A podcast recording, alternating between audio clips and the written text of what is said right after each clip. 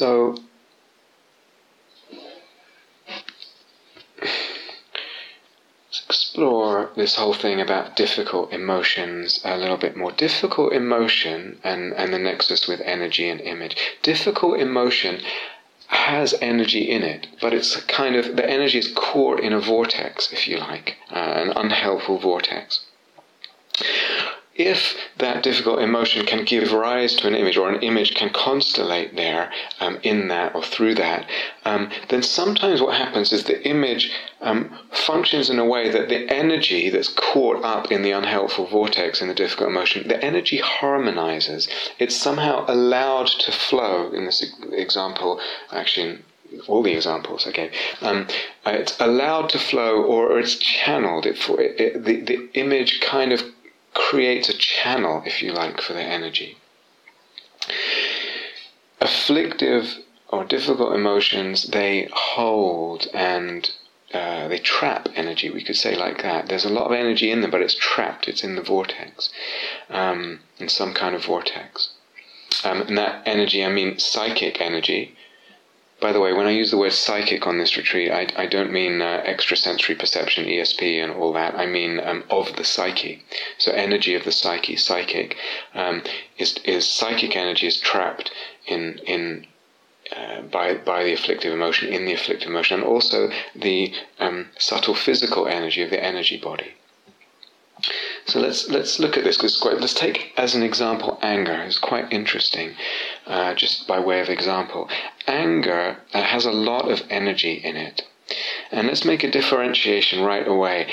Anger and ill will. If I just use these words in two different ways. So anger is not not necessarily the same as ill will. Ill will means um, the will, the wanting, the wishing for harm or suffering to befall another. Um, I want them to suffer. I want them to hurt. I want them to be in pain or be humiliated or this or that. That's what, what I would call ill will. Anger often does include ill will, but it doesn't need to. It's something um, that can actually be freed from ill will, and I'm, I'm going to explain this a little more in a minute. But anger has a lot of energy in it. And sometimes what happens is a person actually feels quite low energy or a bit depressed or down. And actually, what's going on there sometimes, actually, what's going on is that anger is there, wrapped up or sort of uh, down in the being, so to speak. Not ill will, but anger. And uh, it's blocking the energy, so to speak. It's there and, and it needs recognizing and allowing. And what's happening is some, somehow a person is not allowing themselves to see that anger and feel it and not allowing the flow of that anger. And that's keeping the whole being in a kind of low energy, depressed state. When that anger is connected with, recognized, and allowed uh, as energy, then the energy body can actually um, expand Instead of being contracted and down, it can actually expand, become big or even very big, and the awareness expand with it. Maybe there will be an image with that. For example, could be an image of a, I don't know, a wrathful deity or a demon or something, or maybe it's without image.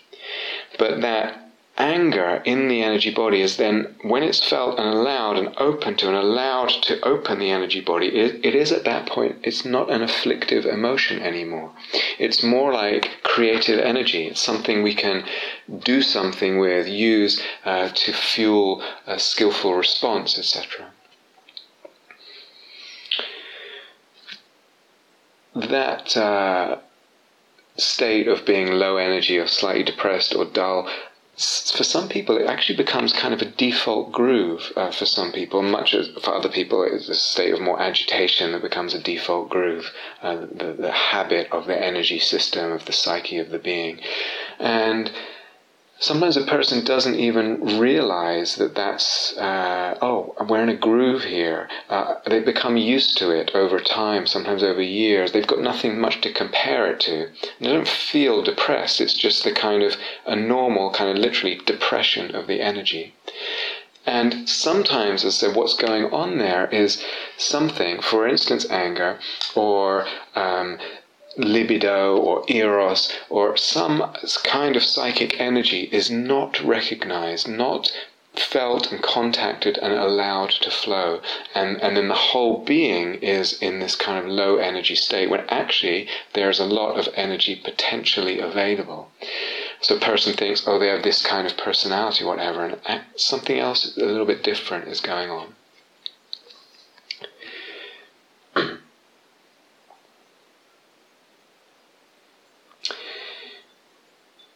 If uh, let's take, stay with that example of anger. If if an image constellates um, from from the emotion, um, that image um, may be a very high energy image to, that, that, that, correlates with that reflects the energy in the anger. So, for example, an image of a warrior or some other obviously energetic image. Um, but it might arise from the feeling of anger, the energy of anger, or actually from feeling into the low energy contracted state. I'm with this, and then doesn't feel like there's energy and energy at all, any energy at all, and suddenly this warrior image or this high energy image comes. Uh, interesting.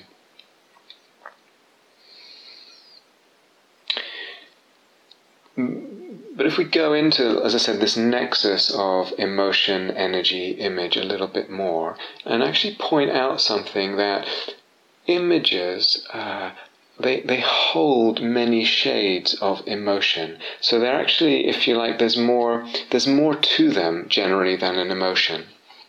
Uh, so it can hold different qualities of emo- one image can hold at the same time different qualities, even seemingly contradictory uh, emotions or different shades. It's quite a complex, rich thing. An image. There's a lot of, so to speak, information in it.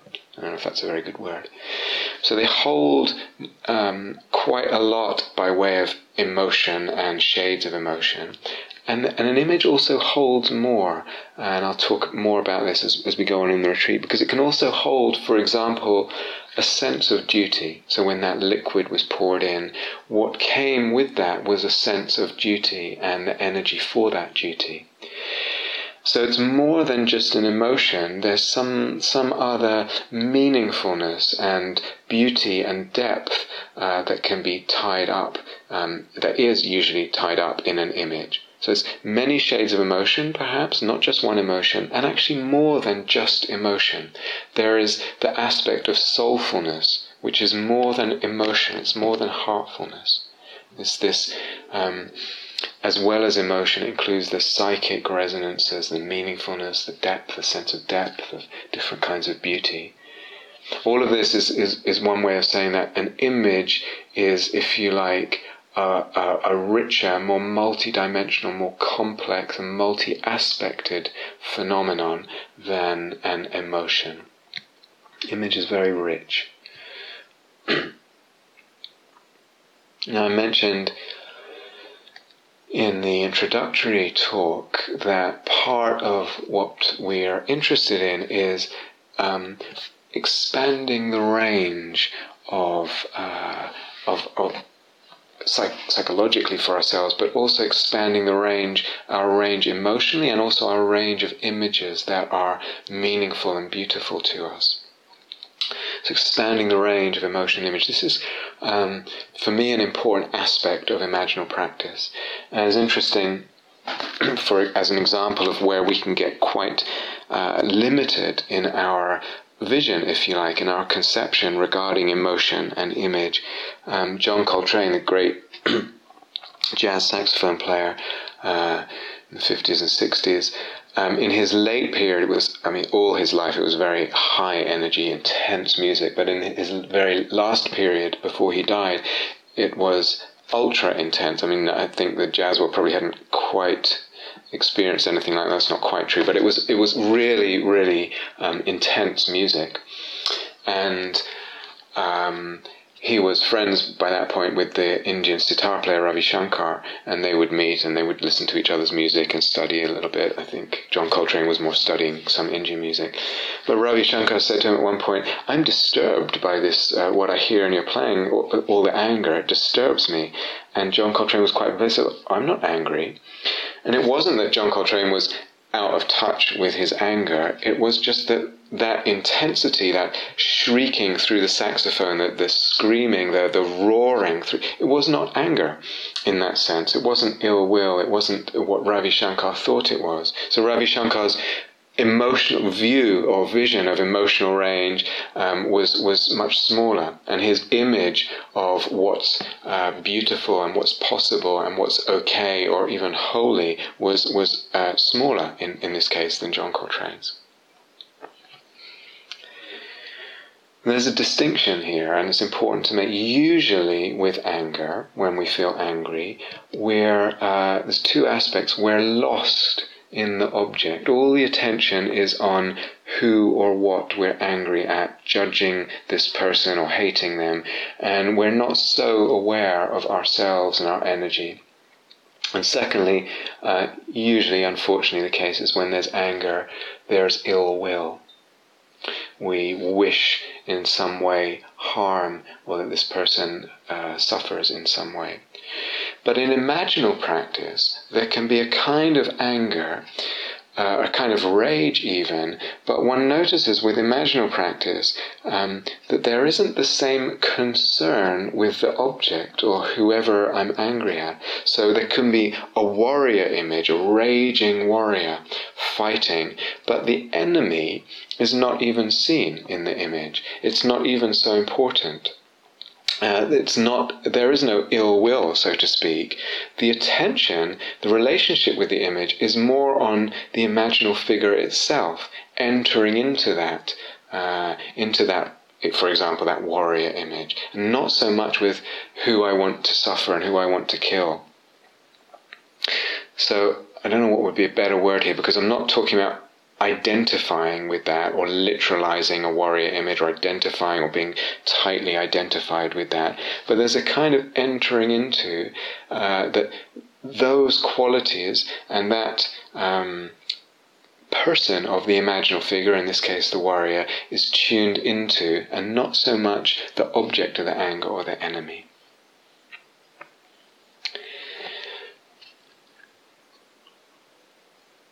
And there's a second aspect here in, in relation to all this, uh, which is sort of alluded to in that uh, example with John Coltrane or Ravi Shankar.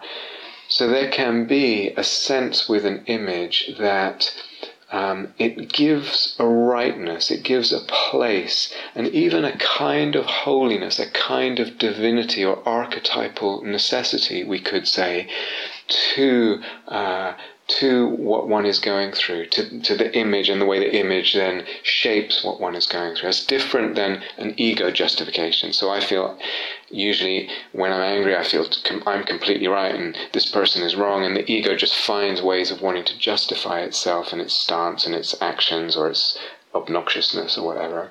This is different. This is more subtle that through an image that's alive and soulful and meaningful, um, meaningfulness and place are given to uh, something that we're going through emotionally. So a person might feel perhaps in a certain uh, community or um, uh, group some alienation or isolation because of some difference or something. And out of that, there may be some loneliness. Uh, and that's the emotion, this emotion of loneliness. And feeling into that, um, perhaps uh, a, a, different image arises. And maybe it's a, a wanderer, uh, a solitary wanderer. And that wanderer in the image is alone maybe even has a degree of loneliness, but is somehow the emotion is transformed or shaded or given a whole other level of depth, level of meaningfulness and place um, through the image. It's no longer just just dukkha, just simple dukkha and alienation. It's given something, it's given a kind of beauty so in the words of James Hillman, a pain has found its God, has found its uh, archetype here really means a pain has found its God. Through the image, it, it, it we find um, what what its place is really psychically, and, and it's given, as I said, this depth and meaningfulness. Or again, in that image of the liquid being poured in through uh, the, the crown of, of my head, it wasn't what that that did not lead to just a kind of let go of uh, this situation, drop your view, Rob, of this of this situation. But actually, what came was a kind of poise, a firmness, a resolve, and an increase in energy without taking away the difficulty of the situation and the, the, the pain of it. Um, but it wasn't just let go, drop it, be peaceful. Something else.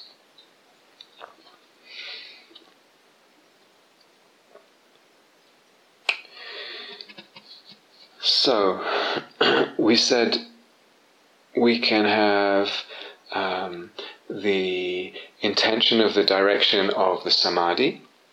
And through that, sometimes um, what's difficult energetically or emotionally um, dissolves or gets uh, gradually turned into pleasant. That's one possibility.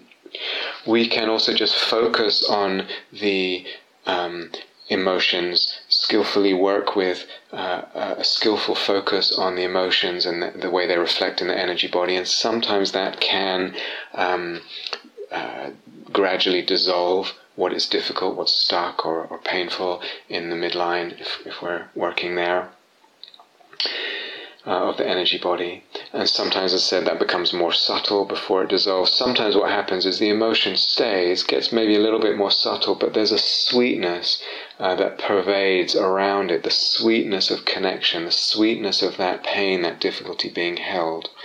Um, very, very important as a possibility. And sometimes being with an emotion more loosely can give rise to an image spontaneously. Uh, and of course, we said uh, we can deliberately bring an image in relation to a difficulty, a helpful image in relation to a difficulty. But that image, whether it's spontaneous or deliberate, can um, also uh, um, uh, dissolve the difficulty, transform what's difficult in the emotions or the energy body. So this is interesting. One thing just to highlight, maybe a little bit of uh, inquiry for for uh, for you, is the reactions that we might have to these transformations might reveal attitudes and assumptions we have regarding emotions and our emotional life. So I see in different ways, I do this and the emotion dissolves, or I do that and it slowly dissolves, or gets sweeter, or turns pleasant, or this image comes and it dissolves and a difficulty um, transforms and becomes lovely, or something like that. And maybe I think, oh, that can't be right, or that's wrong. Um, what's going on there? Or maybe I have the opposite attitude and I think, I'm trying to meditate, I'm trying to do my samadhi, and this emotion is a nuisance. But the, the reactions to the transformations uh, the rea- uh, reveal a lot about our attitudes to and assumptions about emotions, whether emotions are a nuisance and in the way or just papancha, or whether, on the other extreme, we can assume that an emotion is kind of sacrosanct. It's something primary in the being, basic, and kind of there's a truth to it, and we need always to uh, respect it and not try and change it and be with it, etc. So, as we meditate in different ways and we see different unfoldings of our experience, and when we notice our reactions to those different unfoldings, that can tell us a lot about our attitudes and our assumptions, and also noticing what we're willing to try and what we steer away from in practice. So we can be attached to certain views regarding emotion and energy and all that. We might also be attached to always somehow wanting to know why a difficult emotion is there. So I feel sad and I want to know why. And of course, sometimes it's helpful and sometimes we can know why. But sometimes we don't know why uh, sadness or whatever is there. It's not so obvious. Um, sometimes sadness is there. It's just actually a result of a physical, uh, being physically low energy or something out of balance in the in the in the energy in the physical energy. Sometimes it's even possible that we pick up others' sadness. It's not mine. I'm, I'm hunting for a cause for it in my psychology, in my um, experience or my past. William Blake said emotions are divine influxes. That's quite a different view. So sometimes something else is coming through us. Uh, it's not so much about another person, but some something from you could say another level of being, and it's an influx flowing in and manifesting as an emotion. So sometimes we're attached to knowing why. Sometimes we're always kind of looking for a reason um, or demanding a memory if there's an afflictive emotion, demanding this grief or this fear that I can't seem to put on something in the present, I look for a memory. And that can be very helpful at times, and sometimes we discover things, sometimes you discover that we're making something up. But to always seek a reason or demand a memory is putting too much pressure um, on the emotional and energetic life, and it, and it betrays a kind of um, set of assumptions there.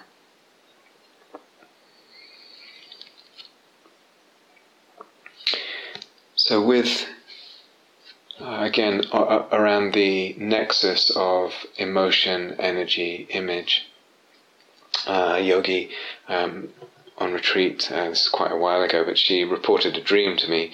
Um, I can't remember if the dream was ages before, but it was uh, quite a comic dream. It was a row of, of, of naked men um, standing there in, in a line in the dream and masturbating uh, at the same time and then uh, ejaculating simultaneously. And, and there was something quite a little bit comic in that. Um, but afterwards, she was talking about it and she said, Oh, it's just life energy. And uh, I was like, oh, hold on, hold on, hold on. If you just say that, then actually what's happening, you just say, oh, that's just life energy. It's just an expression of life energy, that image. Is what's happening is in that kind of interpretation, it's too broad. We're losing a lot of the subtlety, a lot of the particularities of that image, which was, uh, A, it's sexual, it's male, it's. Um, uh, uh, there's something comic about it. It's very, very particular.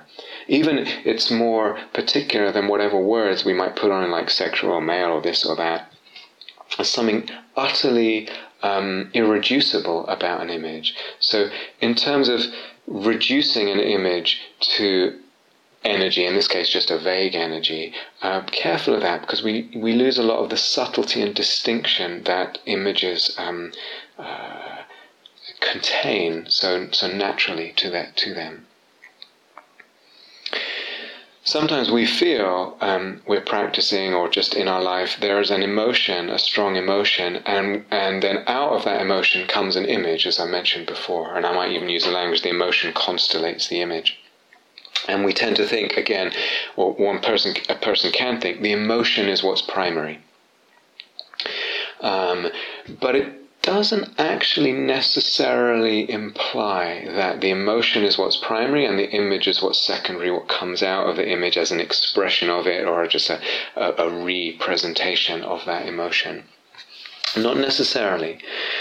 Uh, it's not necessarily the case that the emotion causes the image or constellates the image, even though I might use that language sometimes, um, or that the psychic energy causes the image. Um, it may be that an emotional upset indicates that an image is operating in the psyche, but we're not yet conscious of it.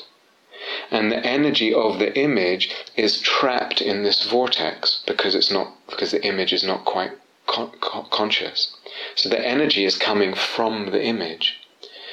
Uh, is a different way around. Instead of emotion being primary, uh, we could see that image as being primary. Instead of the energy being primary, we could see the image as being primary. It may be that image is primary and what gives rise to emotion uh, and energy. So, in relation to these three energy, emotion, image what's the truth? Which is the cause there? What's the truth? What is, which is the one that's primary? Well, Actually, like so many of these things, they all influence each other. They all, in Dharma language, they dependently co-arise, or we could say they influence each other. They have an effect on each other. In some ways, we could say they're not really that separate. And to bring in this other piece that I mentioned at the start of this talk, the views that we have are also part of all that. So views, uh, the views that I have of this image um, the, the relationship with it, the views that I have of emotion, of energy, of the image, affect what happens. Now, this is true generally um, for our perceptions and our experience, but in this case, even more. Uh, particularly the view of which of these is primary, whether it's energy, emotion, or image, how I'm conceiving of that in the moment affects how things unfold. The view that I have of what is primary affects how things unfold. And I can experiment and see that for myself in practice. It's very interesting. And as I realize that, it opens up a possibility. Can I play with different views? And can I play with different views of what is primary here? And this becomes part of navigating imaginal practice. We'll talk about this more later. And really, a big part of what we're doing, as I'll come back to in another uh, later talks, is we're playing with the conception, the view that image is primary, that fantasy and mythos are primary. We're playing with that view and seeing what that does. And just to finish, to put that again in a larger context, which I mentioned yesterday, the larger context is a vision of the Dharma, an understanding of the Dharma as exactly that, as playing with views, with ways of looking. That's what the Dharma is, that's what practice is. We're practicing uh, through lots of different practices, we're practicing a flexibility of view and of ways of looking.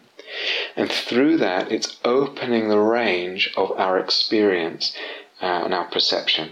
Those two words I'm using this as, as synonyms experience and perception, appearance, these, these all mean the same thing. Through practicing flexibility and, and um, moving between different views and ways of looking, I see that it opens up the range of experience. And I see, ah, this way of looking, things appear that way. This other way of looking, they appear a different way. So meditation itself is, is the practice of different ways of looking. And seeing how appearances, experience, perception changes with different ways of looking, through that I understand the emptiness of any perception. It's not really like this. It looks like that. It seems like that. It appears like that. The perception, uh, the experience is like this because I'm looking in this way and understanding the emptiness of that thing, uh, of things, of perceptions, of experiences, brings, allows even more flexibility, allows me to practice even more flexibility with ways of looking, because things are empty, because perceptions are empty. So, this flexibility is both the path and a part of the goal. Just to this is already something I said last night, but just to end, it's so important. Uh, we can conceive the, the, Dharma in different ways, and we're free to do that. Uh, and there's not necessarily for a lot of it. There's not really a right or wrong. It's hard to prove it. So very common nowadays, maybe that we conceive that we've kind of heard over and over and formed a conception of the Dharma very loosely that it's try to always be present because this is it. This is life this what we're with, this breeze on the cheek, this raisin in the mouth, this footstep, whatever. Try to always be present. You don't want to miss this reality of this moment. This is all there is, this sense experience. And as well as that, try not to cling, try to let go, because everything's impermanent, everything's flowing and changing. So try not to cling, cling and, and try to let go. And then try to be kind. And that may be, those three aspects might be our, our sort of loose uh, conception of the Dharma. Or we might have a different conception, as mentioned, that's more um, influenced by uh, streams like the Advaita tradition, where the goal is always to be uh, in, a, in a sense of oneness, all is one, or there is no self. No self is occurring. Um, or as I said, what I would say, what I want to encourage more of vision on this retreat is that these, all of those, being present, being in a sense of oneness, the perception of oneness. Uh, all, all of these are modes. They're modes of awareness, modes of sensitivity. They're ways of looking. They're temporary options. And we have a flexibility uh, to move between them and, and many, many more, many more than that. And, and Dharma, as I said, is the practice of this flexibility of modes of awareness, of modes of sensitivity, of ways of looking so that a multiplicity, a range um, of perception of experience is available to us as a sense, not as an intellectual idea. We actually sense all the different possibilities for us. We, we see them, we witness them, we experience them. And included in, in this uh, range of, the, of, these modes of ways of, of, sensitivity, of awareness, these, this range of ways of looking, included in that, as part of that range, uh, a subset, if you like, are types and modes and degrees of less clinging. So less clinging in this way or that way, to this degree, to that degree, very deeply. That's included in that. And all this together as it opens up the possibilities of perception, the perceptual possibilities, and all of it shows us the emptiness of what we, what we perceive, the emptiness of things, selves and things.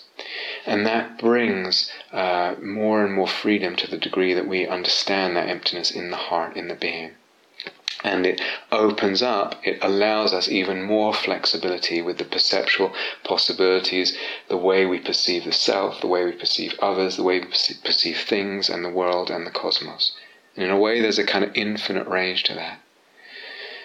So, this whole central teaching of the Buddhas of not clinging, of, of, of, of clinging, um, being a cause of suffering and, and, and uh, being central in the Four Noble Truths, it's not so much that that's a way of living, trying to live without clinging, but uh, non clinging, what it really offers us is a range of ways of looking. Uh, there's lots of different ways of not clinging, lots of different modes of that. So, in, in the range of ways of looking, it includes going with the flow, being present, resting in awareness, if you know people that talk about that. Many, many more, many ways of looking. So here on this retreat, we're also we're practicing this flexibility, this malleability, this multiplicity and uh, extension of the range of uh, ways of looking, modes of awareness, not just one approach, one track. And part of that part of that, included in that flexibility, as I said, is playing with the very view and the conception uh, regarding images.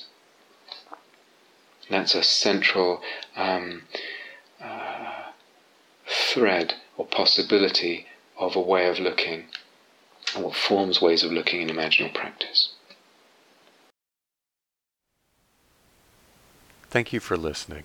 To learn how you can support the teachers and Dharma Seed, please visit dharmaseed.org slash donate.